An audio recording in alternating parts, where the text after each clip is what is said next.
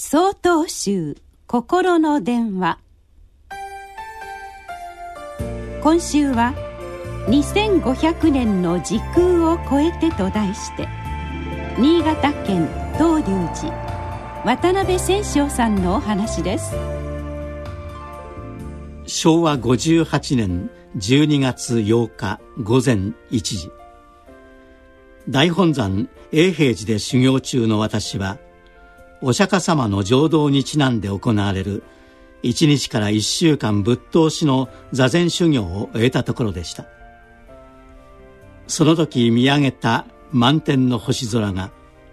2500年の時空を超えてお釈迦様が座禅をして明けの明星をご覧になってお悟りを開かれた情景と重なり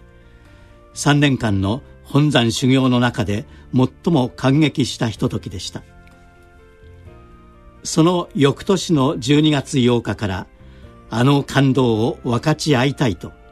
男信徒の皆さんと月に一度の座禅会を始めて今月で325回を数えます。小学生から80歳前後の方まで職業人生経験もさまざまな人たちが一堂に会して座禅をいたします。10年間一度も休まず参加されている方。ご都合のつく時に参加される方。初めて参加される方。様々です。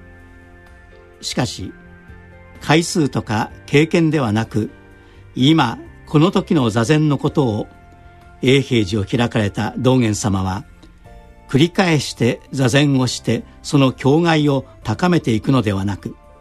一回一回の座禅こそがお釈迦様の悟りそのものなのだとお示しです。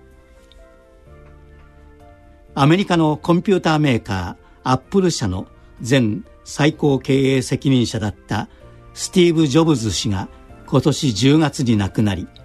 そのニュースは世界中に大きな衝撃を与えました。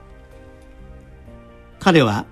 禅の教えを広めようと日本からアメリカに渡った曹洞宗の僧侶と深い信仰を持ち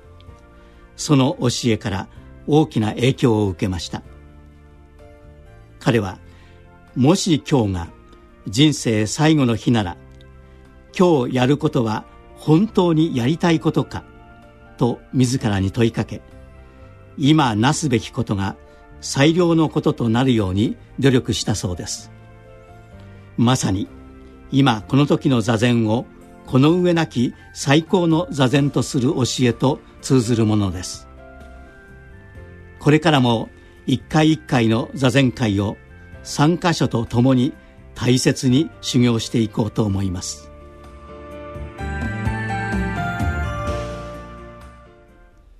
なお12月13日よりお話が変わります。